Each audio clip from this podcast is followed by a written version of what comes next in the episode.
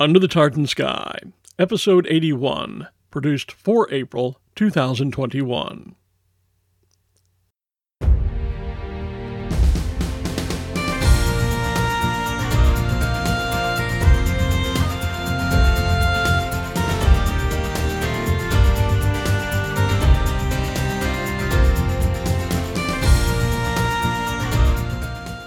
Tartan is a cultural icon of Scotland.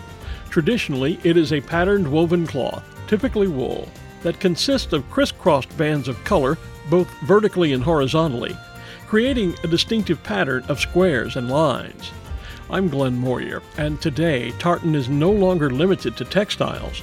The term has come to mean the pattern itself as much as a cloth, and it can be found not just on clothing and home furnishings, but also on media as varied as paper, plastics, vinyl, and even glass. In a moment, we'll meet a Glasgow artisan for whom tartan has inspired a unique line of fused glass creations. That's coming up here under the tartan sky.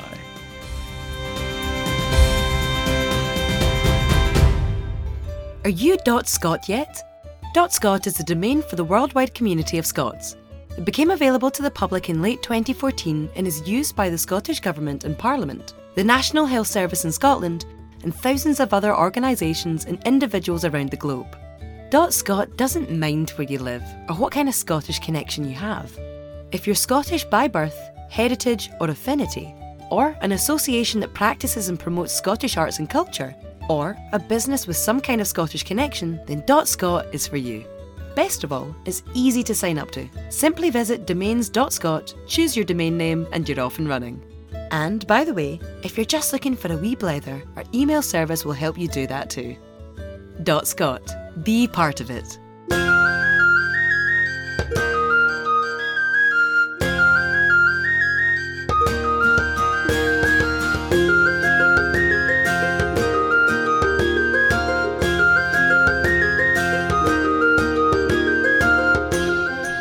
Tartan is today most often associated with Scotland, though its origins are from much further afield.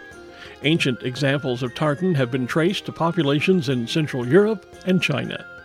Original Scottish Highland tartans drew their colors from whatever natural plant based dyes could be found nearby the weaver's home, and thus were more often representative of a region or district of the country than that of a specific family or clan. Indeed, it's generally agreed that clan tartans are an invented tradition. The popularity of tartan grew exponentially following the 1822 visit of King George IV to Scotland, when the king appeared wearing a tartan kilt. Soon after, tartan became the national dress for the whole of Scotland, not just the Highlands and Islands. In the United States, April the 6th is designated as Tartan Day, April the 6th is also the date on which the Declaration of Arbroath was signed in 1320, a document widely thought to have inspired the USA's own Declaration of Independence. This National Day of Recognition honors America's strong ties to Scotland and the achievements of Americans of Scottish descent. Thus, tartan today permeates everyday life for Scots and the Scottish diaspora found not just in the USA but around the world. Tartan can be found on everything from clothing and home furnishings to packaging, from phone cases to automobile vinyl wraps, and even biscuit tins. For one Glasgow born artisan, tartan has also inspired a line of fused glass jewelry and other artistic creations. Alicia McInnes works with glass, fused glass to be exact. And what, you might ask, is fused glass? Well, in layman's terms, it's a process of bonding two or more pieces of glass together using heat. McInnes has been working in the medium for more than two decades now. Her art ranges from large panels, suitable for windows or framing as wall art, to delicate jewelry like pendants, earrings, cufflinks, and more. Being a Scot, it's perhaps not surprising to find that many of her pieces feature tartan inspired design. In fact, just recently, Another Scottish artisan glassware company, Angel Share Glass, announced a collaboration with McInnes to feature her tartan glass hearts on their own glass angels. But that's getting a bit ahead of the story. If traditional tartan is woven of yarns on a warp and a weft, just How does one go about creating tartan in the medium of glass? Well, that's just one of several questions I put to Alicia during our recent chat when I learned that her entry into the world of glass design was, as she put it, a case of serendipity. I was living in Barcelona. I'd been there for a couple of years, um, from 91 to 93, and um, I'd basically been teaching English for a couple of years. And I was looking to come back to Scotland to um, go to art school and um, that that was the plan at that point. And um, I came back to Barcelona to get my my things together to to head back, and just bumped into somebody in the street, and they asked me what I was doing, and I said that I was going back to Scotland um, to to to go to art school, and um, this woman told me about the Glass Center in Barcelona, and she said, "Look, you know that this week uh, is the week that they're interviewing people. Why don't you come along and have a look?" And I went along, had a look, and thought, "Oh my God, I died and gone to heaven." and um, uh, and they had all these different departments. Um, so they had stained glass, um, traditional stained glass, painting, restoration and then they had like casting and fusing glass as well. And previously, um, they'd had a, a, furnace for glass blowing, but that um, wasn't being used at that point because of the the fumes. So you could either do traditional stained glass or you could do the fusing and the cast um, glass. Um, I, I didn't know what to do. You know, they both seemed equally attractive. And the person that had taken me, she said, "Well, if I were you, a good start starting point is stained glass."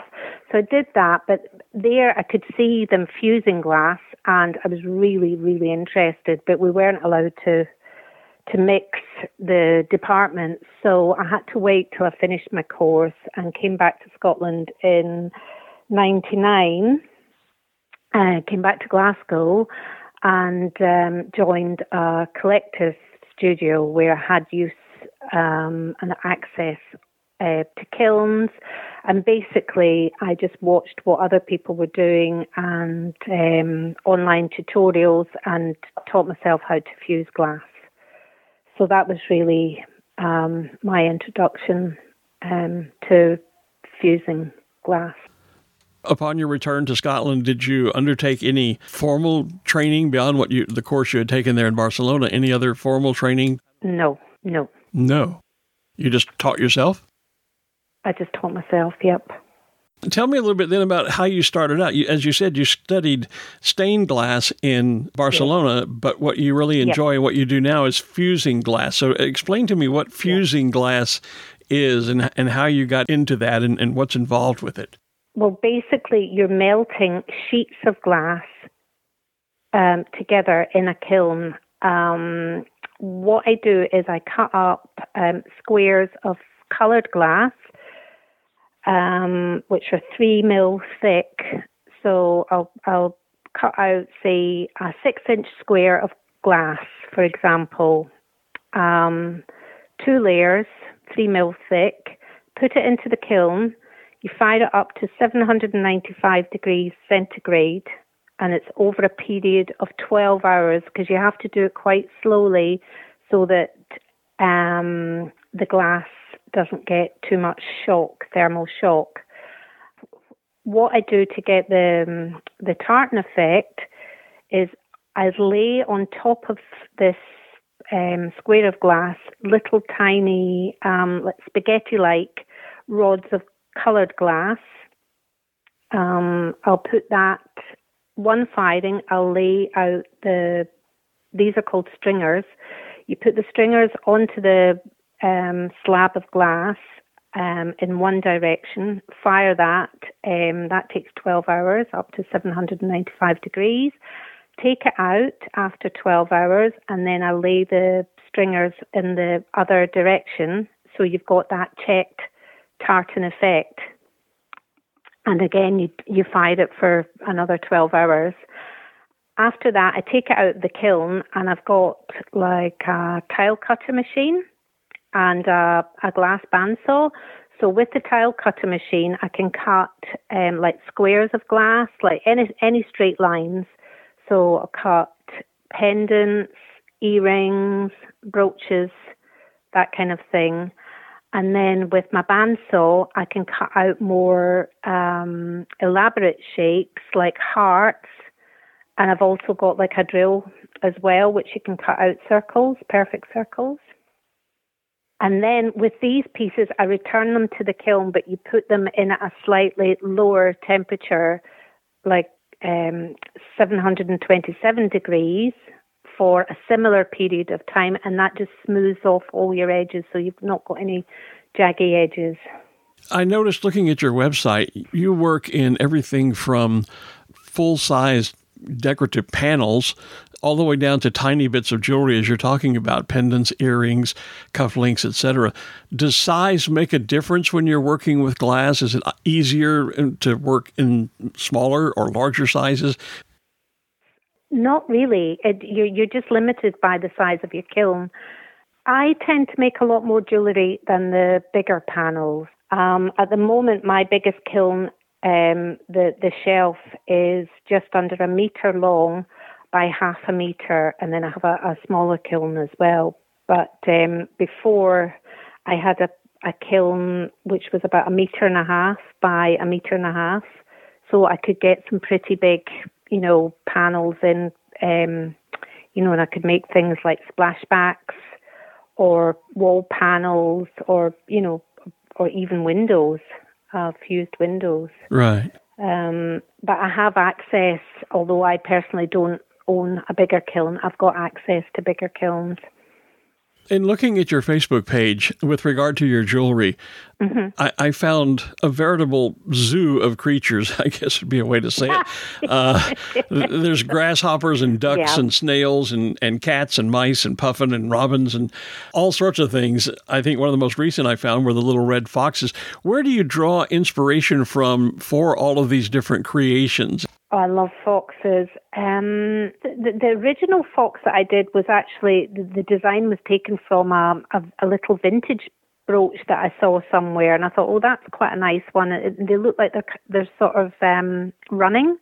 I don't know if they they were the ones you saw. Or did you see the little curled up ones? Uh, the curled ones were the ones I saw. Right, and that was something I'd seen somewhere. I don't know where I'd, I'd seen that in a book or or whatever anywhere. I, I get inspiration from all over, just books, online, real life, you know. Um, it, it just depends. There's, I don't have one, you know, definite channel that I draw from when you were discussing the the process you go through, then for some of these animals like that have little button noses or, or different colored eyes and things, I, am uh-huh. gathering that each of those elements is a separate little piece of glass that then has to be fused to the base, much like you were talking about That's laying right. in the warp and weft of the tartan. That's right. Um, so, for example, with the foxes, that'll be two firings. So I'll do the basic body and then the extremities, like the nose, the eyes, I'll, I'll put them on at a second firing and then they're a bit more pronounced. You know, I, I put them on at a lower temperature so they don't all kind of melt into, you know, like a sort of puddle. So they, you know, they stand proud of the the face or the body. How do you keep the glass from just literally running together and making mud? Controlling the temperature. Like no, you you know what temperature to to you know take it to because if if you start going any higher, you would just have a puddle. Right. Um, if say you went up to like a thousand degrees or just under a thousand degrees centigrade, it would just basically just be a puddle. And all of this you learned basically. You said you've you've taught yourself either by maybe yeah. online reading or YouTube tutorials. So was there a lot of um, trial and error when you first got started? Maybe a lot of error. a lot of error. yeah, yeah. I still still have. Um, yeah, that mistakes still happen, but you know, sometimes there's happy mistakes. You know, I quite like a lot of bubbles in, in my work, and some glass artists think that's a real problem, but I, I just think that's quite quite an attractive quality in a piece. Um, so it's um, yeah, but you know, basically, I, I know what I'm doing now, but you know, the odd accident does happen sure. I really became aware of your of your art when my friends over at Angel Share Glass revealed that they're going to be using some of your glass tartan inspired hearts on a collection of their glass angels. Yeah. And so that got me curious about making tartan or tartan inspired glass. What sent you down the direction of trying to do tartan inspired glass? When when did that inspiration come to you? Um, a few years ago, I saw some striped glass tiles on a light bench, and they were they were sat like that, um, you know, unintentionally, you know, at um, right angles to each other. So, and it, it had that tartan effect, and I thought, oh, I could probably do that um, with a bit of um, fiddling about. So that's that's what first gave me the idea to do that, and that was several years ago um, I don't know, possibly about 10 years ago, and maybe started doing it about nine years ago. So, is this the first collaborative effort you've done with your glass, working with another, essentially another glass artisan, the folks over at Angel Share? Yes. Karen um, came to me. She saw she saw them. I posted the tartan hearts on the Scottish Travel Society Facebook page. Uh huh. About I don't know, just a few months ago, about four months ago. And she came on and um, asked if I would be interested in um, collaborating with them and making some little tiny hearts to go on their glass angels. So let's talk a little bit about the, the tartan, the glass process of making these mm-hmm. uh, tartan inspired. And we want to be sure people understand we're saying tartan inspired because you don't actually replicate a McDonald tartan or the Royal Stewart or the McClellan tartan or whatever tartan you want to mention. Um, your work exactly. your work uses the same colors and some, but but it isn't an exact replication of the official of an official tartan. Is that right? That's right. Yeah. I just use the colors so that it will um, basically go with the tartan and, and have that the the look of it, but it won't be the exact tartan. So that's why I say tartan inspired talk me through that process uh, again just a little bit. You start with an original glass plate. Um, for example, if it's a red tartan, I would assume you would start with a glass plate of red, and, and then you would That's add right. in the warp and the weft of the different crisscrossing colors. Exactly, with um, spaghetti-like strands of coloured glass. I lay that on top of the, the sheet of, for example, as you said, red glass. I'll put coloured coloured uh, stringers on top um, first of all, in one direction, call it the warp, if you like, um, put it into the kiln and um, fire it up to 795 degrees over a period of 12 hours and um, take it out. It'll be cooled down by then, and then I'm able to lay the the weft um, with the coloured stringers in the other direction and um, return it to the kiln and do the same process over again up to 795 degrees over 12 hours, take it out, and then I can um, cut um, different shapes. If this is going to be jewellery, I can cut different shapes with my tile cutter or my bandsaw for more elaborate shapes, um, like the hearts. Um, and then I return these pieces back into the kiln at a slightly lower temperature to smooth off the edges, and then we're able to, if we're making it into jewellery, attach the findings. So you are, in essence, weaving tartan and glass. You're doing it, you know, step by step, obviously, but you're working with yes. a warp and a weft in different colors to create that that yes. pattern effect, right? Yes, yes, exactly. Is there a particular tartan that you've worked with that has worked particularly well in glass? The Sound of Iona is a beautiful one, and that, that works really well in glass. So the one that is my glass that is inspired by that is one of my favourite ones. Um, I have another range called Sky, and that's a turquoise background, and that's a really nice one, um, very popular. And also another one which I've called Cara, after the island, um, and it's a transparent purple with um, green highlights. That's another um, really popular one that I really like. So, are you in essence then able to to recreate virtually any tartan in an inspired piece of glass? Yes, definitely. So there's no limit to colors or any of that kind of involvement? No, the the color range is so extensive now. It's actually a company that's based in um, America, Bullseye in Oregon, and they um, are spe- specialists in glass glass for fusing. And I, I don't know how many colors they have now, but I mean it's just absolutely immense. You know, there's so many shades of green. I, I, I really don't know. Sometimes I look at them and I think I, I can't even see the difference between. You know, they're so subtle. The color changes.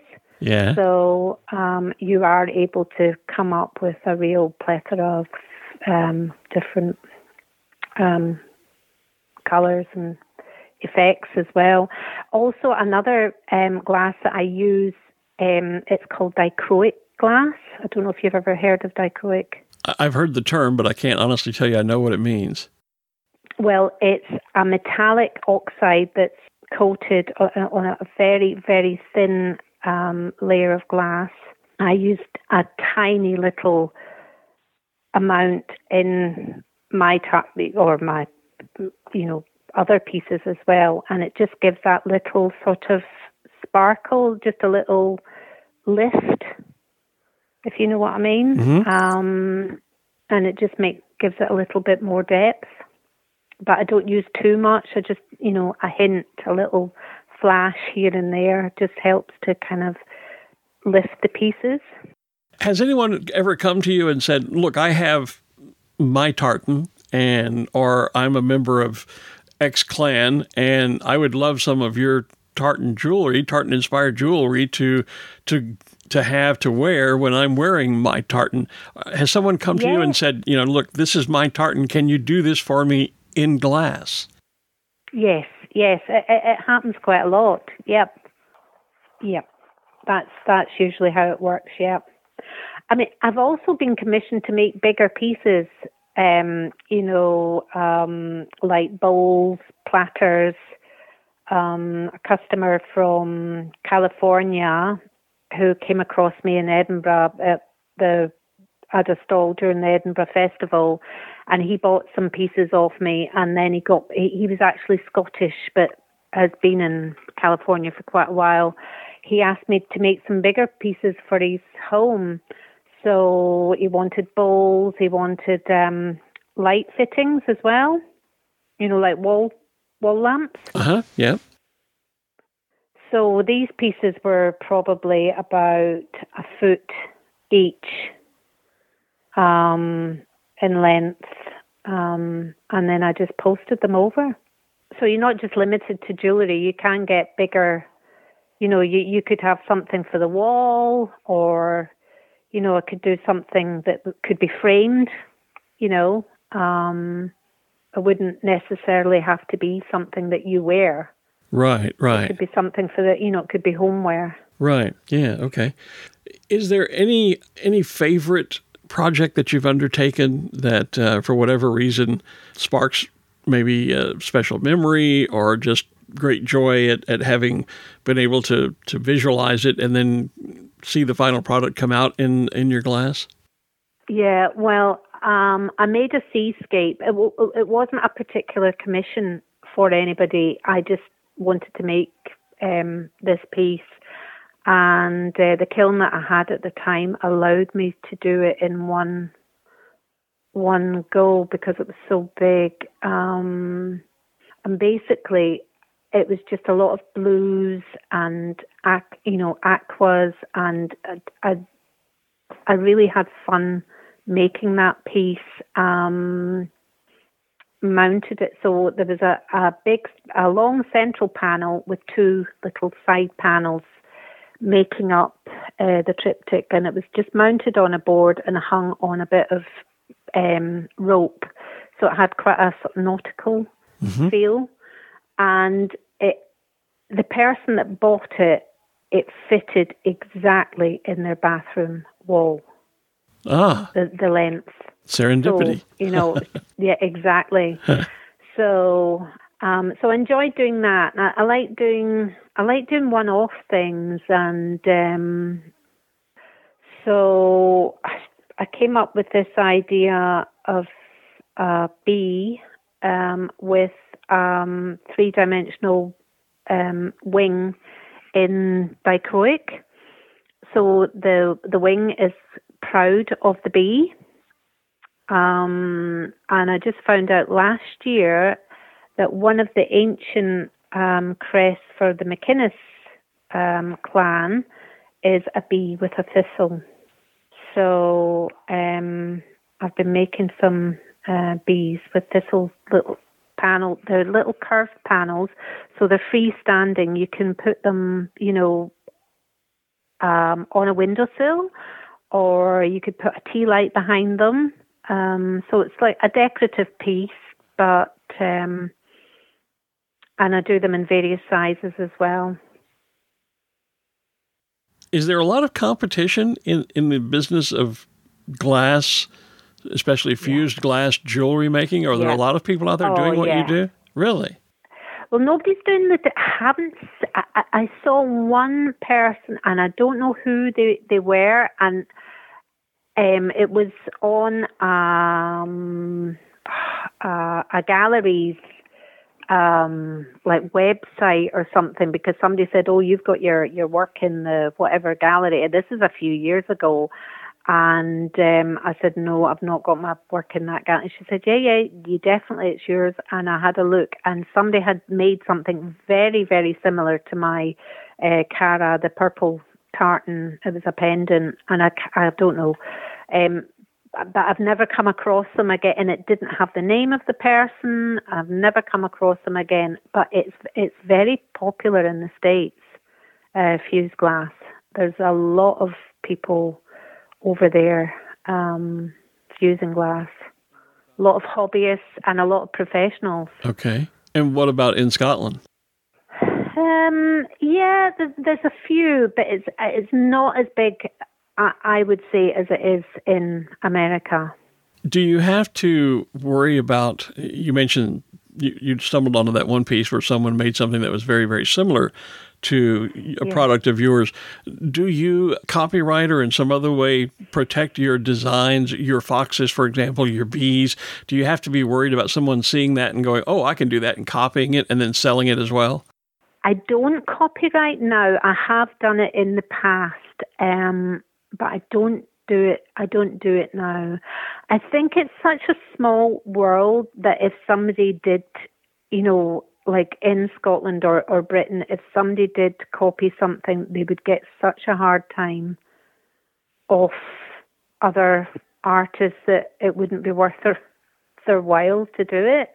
I, I, I don't find it a problem, but it's not something that, that crops up very often we talked about how this sort of happened by serendipity when you were living in Barcelona. Yeah. But when you were growing up as a kid, did you have a fascination with glass objects? I mean, I can remember going to amusement parks and they would have these little stores where, where these people, I guess it was glass blowing, they made, you know, little tiny unicorns and helicopters and you name it. They had all those sort of little things out of glass. Did, did you have a fascination with it in some fashion when you were younger? No, but I've always made jewelry since I was very young. I was all I loved beads. Absolutely loved playing with beads from being a little girl. Um, and when I was a teenager, I started making things and selling them to little shops. And um, so I've always been interested in jewelry.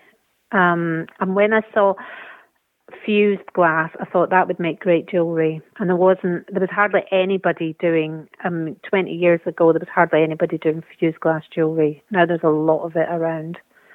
With regard to your sales, is there any particular item that is perhaps your best seller? Is there perhaps a market more for Scottish themed items as opposed to just other creative pieces? I think that the definitely the tartan inspired items um, have proven to be very popular. I I used to do uh, well, obviously not last year, but um, in August uh, I'd take a stall at the in Edinburgh for the international festival, and I get a lot of interest from tourists who are looking for something handmade that's quite Scottish. Um, also, you know, jewellery is a very easy gift to transport, you know. Um, my bigger items don't sell quite as well there because people are worried about getting like a, a panel back home on the plane or whatever. So I find that the the yeah the tartan jewellery, the tartan inspired jewellery, is definitely my bestseller. You came back from Barcelona having studied a little bit in glasswork and decided to start in that in that medium and taught yourself. Is there something about Scotland, the business climate there that encourages entrepreneurship of for people like yourself to go out and start your own uh, own business and make a career of it? Yeah, I mean, there's quite a lot of help out there. Um, we have like bodies like Creative Scotland. Um, also, um, our landlords, WASPs, that they encourage a lot of um, or facilitate a lot of you know business ideas that you know they allow us to have exhibitions and um, can give us advice um, about different aspects of our work.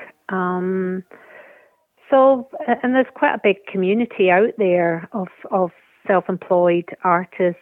Um, a lot, uh, there's a lot of galleries, um, and there's a lot of interest in it. People, I think people, the public are quite enthusiastic to support locally made products.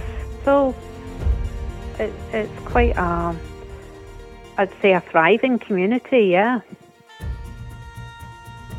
My thanks, as always, to my guest, Alicia McInnes, for giving us a glimpse into her tartan inspired and other glass art creations. To truly appreciate Alicia's work, you simply must see it. So I encourage you to visit our website at www.underthetartansky.scot to check out our show notes, where you'll find several photos and links to learn more about Alicia's glass design, including links to her Facebook page and Etsy store those who might want to do a bit of shopping online. If you're in Scotland, you can see Alicia's work at both the Glasgow and Edinburgh locations of the Scottish Design Exchange, and further up north at the Old School Beauly, just north of Inverness. Wherever you are, in Scotland, the USA, or around the world, here's wishing you a happy Tartan Day. Until next time, I'm Glenn Moyer, Tapadh leibh, agus Alba gu bràth.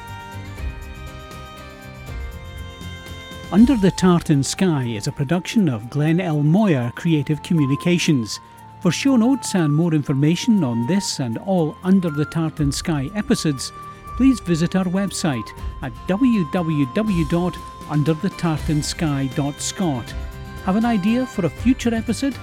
Or get in touch via email at info at underthetartansky.scot.